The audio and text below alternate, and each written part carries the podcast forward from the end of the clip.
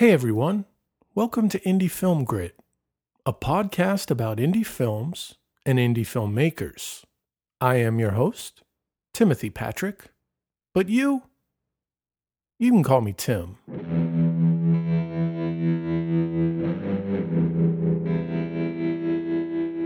In this episode, I talk with New York Times bestselling author John Gilstrap.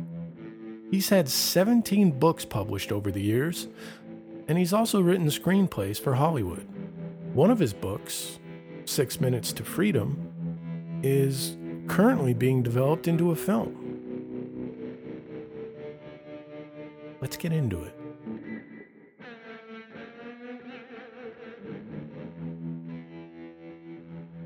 And here we are with John Gilstrap. John, thanks for being on the podcast. Oh, it's my pleasure. It, it's so great to have you here for so many reasons. I, I just mentioned you're a, a, New York Times bestseller, uh, among other things. But at the core of filmmaking is writing. And that's why I thought it'd be great to have you on and share your insights to indie filmmakers out there. Well, I'd be happy to. Hope I have something worth sharing. Oh, I'm sure you do. Now, be, before we get into uh, dealings with Hollywood, um, tell give us a, a, little bit of your your story, how it all started. Did you did you always know you wanted to be a writer? Well, certainly, I at the very youngest ages, that's what I wanted to be. In fact, I'm one of the few people I know who is actually living the dream. If somebody had asked me when I was 10, after I got the realization that professional baseball was just never going to happen, um, I, you know, at 10, if somebody asked me what I wanted to be, I would have said I wanted to be a writer.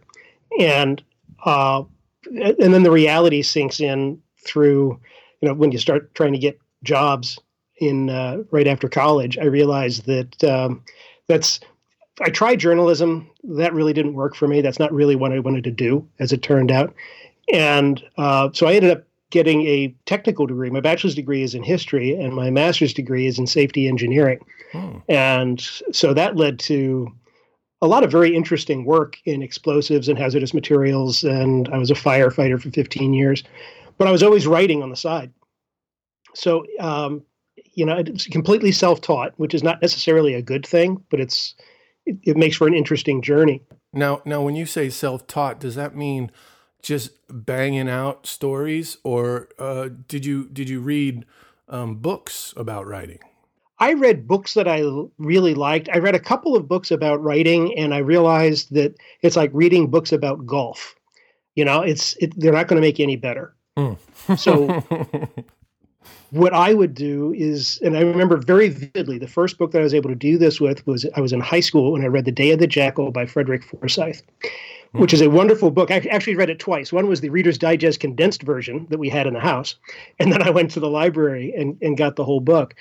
And I saw the structure of the thriller. I saw how he was able to use uh, pacing and structure and space breaks and uh, points of view to add suspense within the the storytelling. And once I saw that, I had the clue of now you have to learn how to write, you know, how to actually tell the story and get the ideas. Right. So I wrote three books that for the drawer. Um, and then when I was, I think 1994, I wrote what I was then calling Nathan. It became Nathan's Run, hmm. and I became a overnight sensation in you know when I was 38 years old. Uh, that book went on to sell huge numbers of copies of movie rights in the whole nine yards. And that really put you on the map. It did. It did. And in fact, my agent called me the day after, two days after we sold the manuscript to HarperCollins. She said, "How does it feel to be the most talked about author in New York?" Wow. Well, how did it feel? The answer is it feels really, really good. but it's also a title that doesn't last for very long. But you've had quite a run uh, with your novels. Um, 17 books have been published? Yeah. Yeah. That's incredible. It is pretty incredible. And, you know, I've, um, and for those who are doing the math, that's more years than there are books, but I also did four screenplays for, for studios on those off years. So, uh, yeah, I've been paid to write since, you know, for 20, 22, 23 years now. Let's get into the content um, because you, you, you kind of all of your books kind of fit in a genre. Is that is that safe to say? Well, I guess. I mean, I, I write thrillers. Mm-hmm. I mean, that's that's the overarching genre. Uh, the current series I'm writing, Jonathan Graves series, he's a freelance hostage rescue specialist, former Delta operator and such. So, you know, that's kind of in. It's not it's not techno thriller and it's not really military fiction because they don't do military operations. Mm-hmm. So it's it's sort of private eyes with attitude, saving the world. Nice. But yeah, I mean that. But that's that's essentially what I've always written. People in jeopardy. Now it's interesting the the uh, Jonathan Graves. Uh, you, did you create that character specifically as a as a serial character? You knew you were going to carry him through. Yes, he was. I had just finished a nonfiction book called Six Minutes to Freedom. It came out in 2006, and the nonfiction book dealt with a Delta Force operation in uh, Panama in 1989. Mm. And the research for that introduced me to people and to things and to operations that most people don't get to see. So I knew that you know there was something there. That's a lot of research to just let it go on Right. one book. So I got this idea of a freelance hostage rescue specialist. You know, when if if you're kidnapped or taken hostage overseas, then the American intelligence community starts working on your rescue right away. Mm-hmm. And mostly, if the rescue is going to happen, it's going to happen with local assets. You know, the the Paris police or you know whatever. Mm-hmm. But there are parts of the country where you can't really depend on the locals. And in that case, it would be either the Army's Delta Force or the Navy SEALs. Wow. And in some cases, the FBI hostage rescue team. And um, and the mission there is to go in, separate the good guy from the bad guy, and you go home.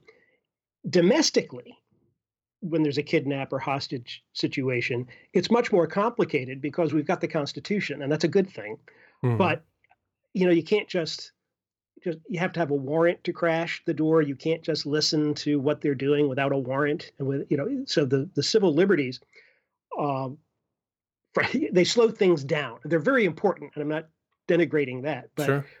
the two models are are different so i got the idea of a former delta operator who uses the overseas model domestically and Hmm. as the character developed in my head i realized that i had the potential for a series but it's folly for any author to assume that the first that any book is the first of a series because if people don't buy the first book there ain't going to be a second one Right. so and i've been very fortunate that way Yeah, that's exciting.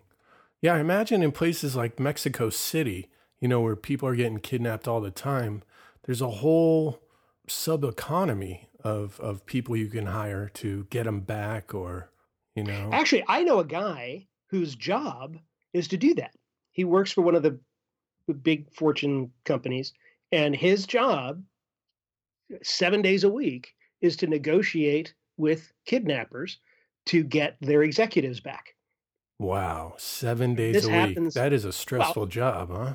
It is a stressful job, and he told me that in uh, in the druggy areas, you know, you go to the cartel areas, or Mhm. you, you go on to uh, some of the African uh, countries where there's all this lawlessness. The average age of the ho- of the guards for hostages is 12. Oh, really?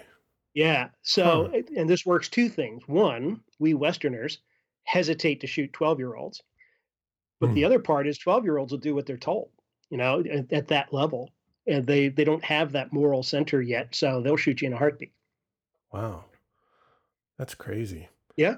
So you are a professional writer, obviously, one of the best, top of the game. Um, what kind of advice can you give to the, the the writers out there struggling with that blank page? Well, depends. I mean, we're talking creative side or business side. Let's start with the creative. remember that it's about everything that you write is about the character. Hmm. It's not about you. It's not about the in, in the case of films, it's not about the visual effects. Everything you write is about the character doing things that are important to the character. Mm-hmm. And one of the big things, I get the question a lot what's the difference between the first three books and the fourth book that I actually sold? In addition to the learning curve, one of the big differences is when I started to write Nathan's Run, I made a deliberate effort to forget about writing a book and concentrating on telling a story. Hmm. And to tell the story from the point of view of this 12 year old boy who killed a juvenile detention center guard and, and is on the run. And and to capture that sense of desperation and and hopelessness and then ultimately hope that that life can be good again. I think a lot of young writers or new writers, whatever's the right descriptor, mm-hmm. uh, they're so conscious of the act of writing that they forget about the character and they forget about the story. Mm-hmm. You know, flowery phrases and all they just they they have no place. It's about creating this this wonderful ride for the reader, which is the other important part from the book side of things. Sure. Uh, I don't write for me, I write for the readers. And I don't tell my story, I tell the character story. And in a perfect world, I'm invisible. Right. You know, nobody should, I don't think anybody should ever be aware of the fact that this is a Gilstrap book. You don't write yourself into the scene like uh, Stephen King, I guess, then well, I certainly don't write myself into the scene. I'd be afraid to be in the scenes that I'm that I that I write. Right. No My kidding. characters are far braver than I am. Now, talking about characters, um, when, when you're developing a character, how far into their backstory do you go for yourself? Does that does that help you in in seeing their arc, the decisions they're going to make? Well, I, in writing a series, my main character, Jonathan Grave, and his buddy boxers, and you know, so that that cadre of recurring characters is pretty much stable. You know, readers get to know them over time. For me, the real character arcs in any given book are the those of the hostages. Oh. You know what what are they going through? They're the ones that have to have a complete story arc from page one to page 400 or whatever of that particular book. So you start with the premise, and for me, it develops over time. Uh, every mm-hmm. character in the first draft is sort of a placeholder to move the plot along. And then once I kind of get into the groove of of who they are and what they have to do, then they just kind of it evolves. I like to think of it as in I don't know if this resonates anymore, but there used to be when I was a kid, we had a um, uh, encyclopedia. And in the middle, they had these clear acetates that showed the different layers of the human body. And so you start with a skeleton, and then you can lay muscles down. Oh, and, sure. and you you that's that's what character development is for me. Mm-hmm. And each acetate is the new draft. Ah, so the the character sort of reveals itself as you go. Or I figure out what I need him to be. Right or her, as the case may be. Because I know in filmmaking, a lot of times um, with uh, characters in a in a in a script, um, they'll often give actors um, like a background sheet where uh, none of none of that is even going to come up in the film, but it helps the actor uh, make decisions on which direction that character would go. Yeah, I mean, sometimes they arrive fully formed. Mm-hmm. You know, I mean, it's that's fairly rare. But you know, in a book, I am the actor and I am the director and I'm the set designer. I'm, you know, all of that yeah. is is you know, evolves on the page. And frankly, you reverse engineer it sometimes. You know, it's well, hell, I need to have a door over here. I need to have a building here. Okay, I can go and drop that building in and then right around it. Right. So, yeah, you're uh, creating uh, the entire world. Exactly. What power comes with that? That's amazing. Oh, I've killed people and brought them back to life. uh, are your uh, are your main characters good guys? Well, yes. I mean, they are, as they like to say, they're on the side of the angels. They're about justice, but not necessarily about obeying the law. Um, I mean, if you consider if Jonathan is dispatched to and this has happened in the book. It goes to Indiana to rescue a hostage from bad guys. And he doesn't involve, for a number of reasons, does not involve the locals.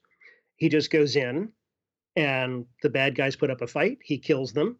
He takes the hostage, reunites him with his family. But from that Indiana police department's perspective, there's two unsolved homicides. Ah. So, so is he a good guy or a bad guy? You know, Right. he certainly thinks he's a good guy. I think he's a good guy, Mm-hmm. and he has a very strict moral code. You know, he's not an assassin. It's he's much happier to let people live than to kill them, but doesn't hesitate to kill if he has to. Can we get into uh, when you first started dealing with movie studios? When did you first start dealing with uh, film studios? Well, the um, three days after I sold the rights to Nathan's Run, the publication rights, uh, the auction for the movie rights started. That was a Friday night. And it came down after seven studios were involved in the bidding war. It came down to three Disney, Fox, and Warner Brothers. Wow. And uh, Fox dropped out first. And then it was between Disney and Warner Brothers. And I'm on the phone with my wife. It's 10 o'clock Eastern time. We live in Virginia. Mm-hmm. So this stuff has happened around seven uh, California time. And finally, when it looks like Disney got it, we were waiting, and and then Warner Brothers came in with an an offer to beat Disney, and then went back and forth. So my agent, whom I didn't know I had, um, introduced himself and said, "I'm I'm your I'm CAA, and I'm your agent." Said, okay, how did I get you? Yeah. so well, your literary agent got me for you. And I said, okay, that's nice. oh. And uh, so he said, Well, if I know it's late where you are, so how about I just bounce them off each other and take the highest offer? And I said, Why would I say no to that? Right. And he said, Well, maybe you have maybe you have a preference for producers. I thought, what the hell is a producer? But, no, let's go for the money in this case. So um, that movie has never been made. Maybe I should have gone with Disney. Uh, but then I got my the script for Nathan's Run was terrible for a number of reasons, and I don't want to slam other writers. They just didn't get the story. Mm-hmm. So after about two years, my agent called and said that the, they were putting it into turnaround. I didn't know what that word meant at that point. And when I found out, I, I was mad. I said, I could write a better script, and I've never seen a script. And my agent said, Can you do it by next Thursday? I said, Sure. I'd never seen a script, literally, had never seen a script. So I went and I bought Adventures in the Screen Trade by William Goldman, where he has the complete screen, uh, script for Butch Cassidy and the Sundance Kid in the back. And I looked at it and I thought, I can do this. I got it. It's not that much different than writing a book. So I wrote my own version of the Nathan's Run script, which brought the project out of turnaround for a little while. Mm-hmm. Then then it went back in, but I had a writing sample. So that led to two gigs with Dino De Laurentiis.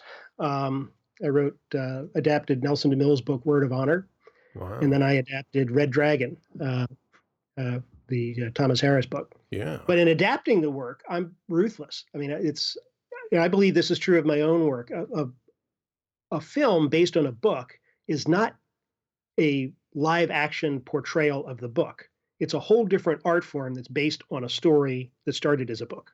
right. So when I'm doing the adaptations, um, when I was doing the adaptation for DeMille book, uh, Word of Honor, it was a huge book. It was like 800 pages, and I cut out characters. I did. I, I gave him fewer children. I did. You know, it's because I had to, Mhm. and uh, and without apology. The last person I would have wanted to speak to would have been Nelson DeMille during that process. now, the, uh, one of your projects that uh, is active in Hollywood right now is Six Minutes to Freedom, right? Can you tell us Right. about that? well, that's a nonfiction book. That's about the uh, Kurt Muse rescue in Panama. Oh, So right now it is in very active development. It's um, Mark Boutin with uh, I think it's Mad River Productions is the name of of the company, Mm-hmm. and it's you know it is where it is. They're they're working on the script, and you know it's I have been at this spot so many times that I I have nothing but respect for everybody that's involved. It's just hard to get excited. Mm-hmm. Uh, Sure. as as my agent told me years ago, he said a million things have to go right with nothing going wrong in order to get a movie made.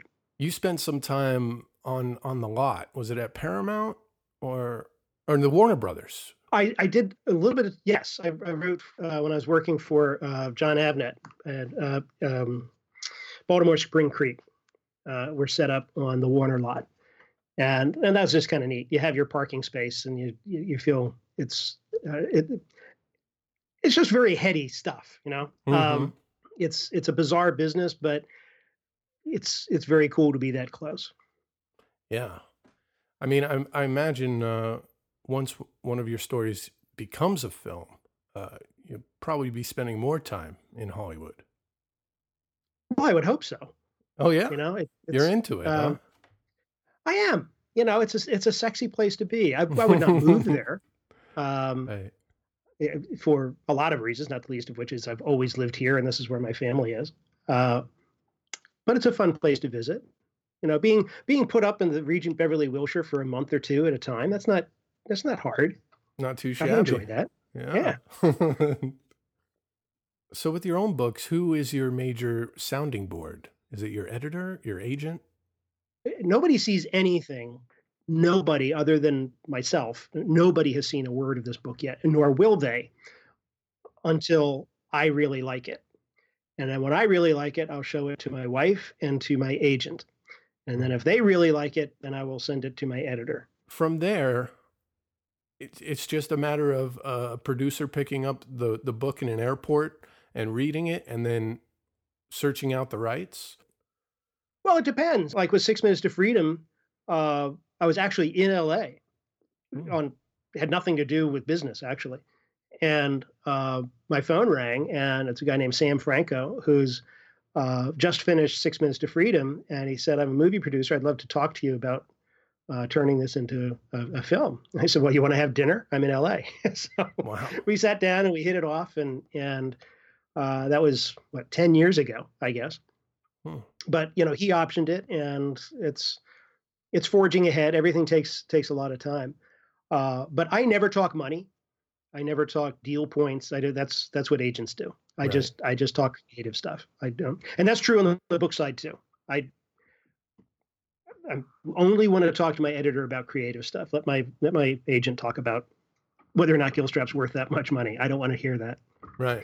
Well, I imagine that's that's the place you want to be. It's just focus on the actual story. Right. Yeah.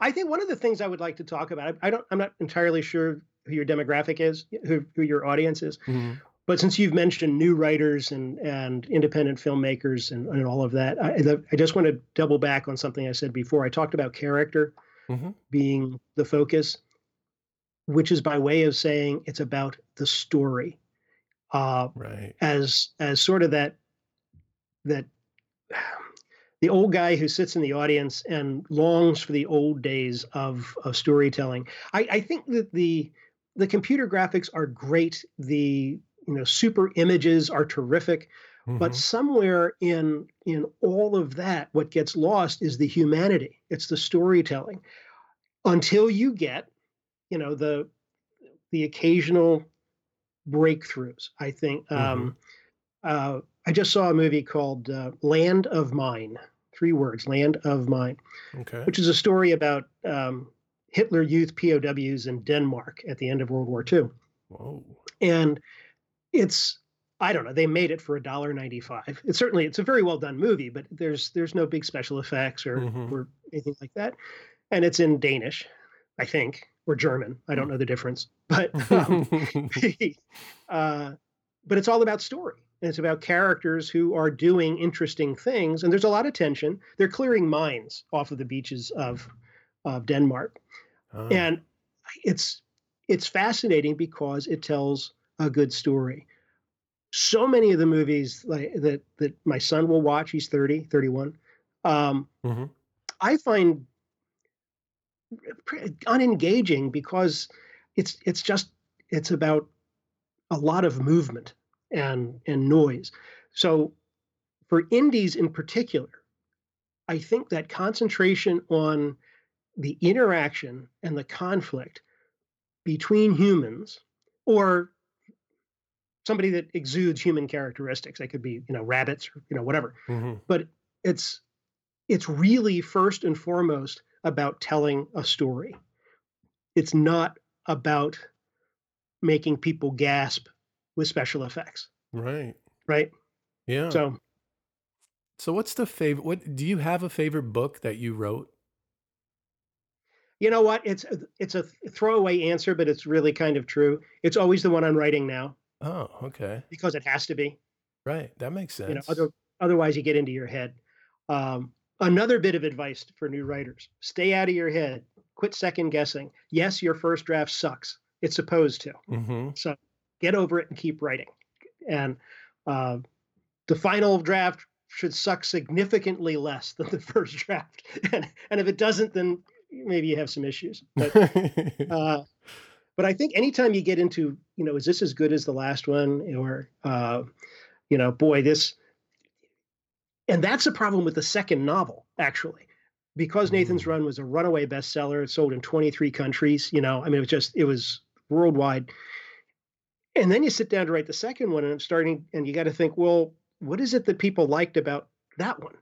You know, do I need to recreate that story? What's the, and then finally you just kind of have to say, no, stop. It's, they like it because it was a good story, well told, so just do it again. Mm-hmm. In film, they talk about when you're done with the film, uh, it, it's like you gave birth to a baby and you sent it off into the world. Is it like that with books where you're in it and you're in it and then it's out there and you just let it go? Well, I you make it sound more romantic than the way I feel about it. Um, okay. Um, usually, it's like finally I'm an empty nester. You know, right. I raised this thing and it's gone. I can go and have fun again. Right. Uh, once a book is out there, my opinion. I mean, people will ask me, well, you know, what do you think? Uh, they ask me about plot points. You know, what do you think happened here, or what is their motivation, or whatever the case may be.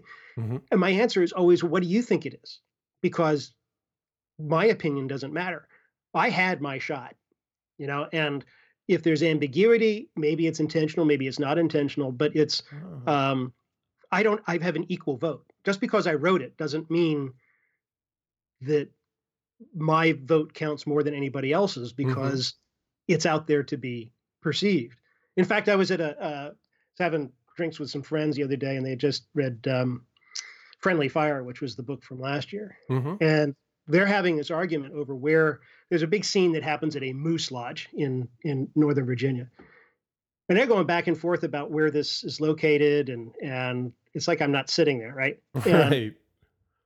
And they're in violent disagreement that no, it's here, and no, no, it's there. The reality is, I made it up. Right. And I'm not going to tell them that because you know, let them argue. I think it's a fun argument to have, but it doesn't exist anywhere. So, how many more of the Jonathan Grave stories do you have in you? Uh, as as many as contracts require. well, and th- the way I've created his world, and mm-hmm. this was done intentionally in No Mercy, is the first book in the in the series. Um, Jonathan is wealthy because his dad was a criminal and is now in prison. Mm-hmm. He's a the patriarch of a residential school for the children of incarcerated parents called Resurrection House. Um, so hmm. there's that whole universe of the children of criminals. So if I need to milk that, I got a story there that I can I can figure out. Um, so yeah, there's always a story out there. Now, having said that, I have no idea what next year's Grave book is going to be. Did uh, did quitting ever cross your mind? Do you ever think about throwing in the towel? Well, yeah. I mean, there was after Nathan's run, the first book sold for an enormous amount of money. Mm. Um, and then at all costs sold for more money, but it was before Nathan's run had been published yet. And the the numbers that are involved were such that they it couldn't possibly earn out. I mean, I'd had to sell 350,000 copies in hardcover wow. in, in order to earn out the advance. So what had happened was the, the, the publishers overpaid, which is great. I get to keep the check. Sure. And uh, but there was some buyer's remorse, and then you know for Even Steven and Scott Free, the third and fourth books, the advances were significantly less, and yada yada publishing stuff happened. I got orphaned by my my editor four times. So then when uh, after the fourth book, I couldn't give a book away. Um, you know, it's it's it's just the nature of the entertainment business. You know, if, if something doesn't make money, it's the artist's fault. And I, I don't say that with bitterness. It's just that's the way of the entertainment business. Sure. And Um, I remember being at a, a conference in 2003 or four, and a very good friend of mine, uh, whose whose career started when mine started, and just went meteoric. And she came up to me at a the bar in the conference, and she said, "I'm so sorry to hear what happened to your career." And I oh. thought, well, what happened to my career? And it, and what I realized was that the industry and the participants in the industry had written me off. And uh, it's a very small community. I mean, no, there are no secrets in this community. Hmm. But I wasn't done yet. I didn't think. And then Six Minutes to Freedom came along, which was the nonfiction book, right. and some of the movie gigs came along. So I, I was always making a living. But um, the Six Minutes to Freedom was the reset to because it sold really well. Nobody had any expectations for it, but it sold like hotcakes, mostly on military bases. But they buy a lot of books on military bases. Yeah. So you know the lesson. I, this is actually the subject of a keynote that I do, uh, where I go into far more detail in this stuff. But the takeaway from the keynote, and maybe this is something for the the audience to remember: failure cannot be inflicted. The reality is failure has to be declared by the individual. Right. And I refused to quit. It's one of the things I am most proud of is I refused to quit. And then, you know, the first grave book when I came back, it was um it was a tiny percentage of what I got for um the early books. Mm-hmm. But the publisher believed in it and they believed in me and they worked hard for me. And now you know, it's they're going gangbusters again, and, and I'm back, and I just won Best Novel of the Year from International Thriller Writers Association, which, by the way, is the same conference I was at when the author friend said, "I'm so sorry, what happened to your career?" Wow. And you know what? You, you don't know how long the rocket ship ride's going to last. Sure. Like I have been fortunate. I've I've been at the top of the sine curve. I've been at the bottom of the sine curve.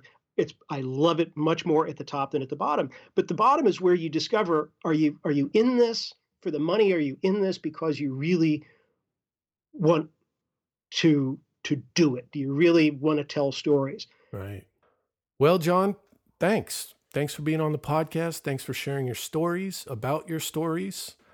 I urge everybody to go to johngilstrap.com to get more information about his books or his uh, speaking engagements. Um, thank you, John. You're very welcome. Anytime. Well, that's that. I hope you enjoyed this episode of the Indie Film Grit podcast. Feel free to go to the website and check out the show notes, indiefilmgrit.com, and follow us on Twitter at IndieFilmGrit. And don't forget, subscribe to us on iTunes. Trust me, it's a good idea. Well, I should really wrap this up, but before I go, let me ask you something. Do you have the courage, the passion, and the perseverance to make indie films? Do you have enough indie film grit?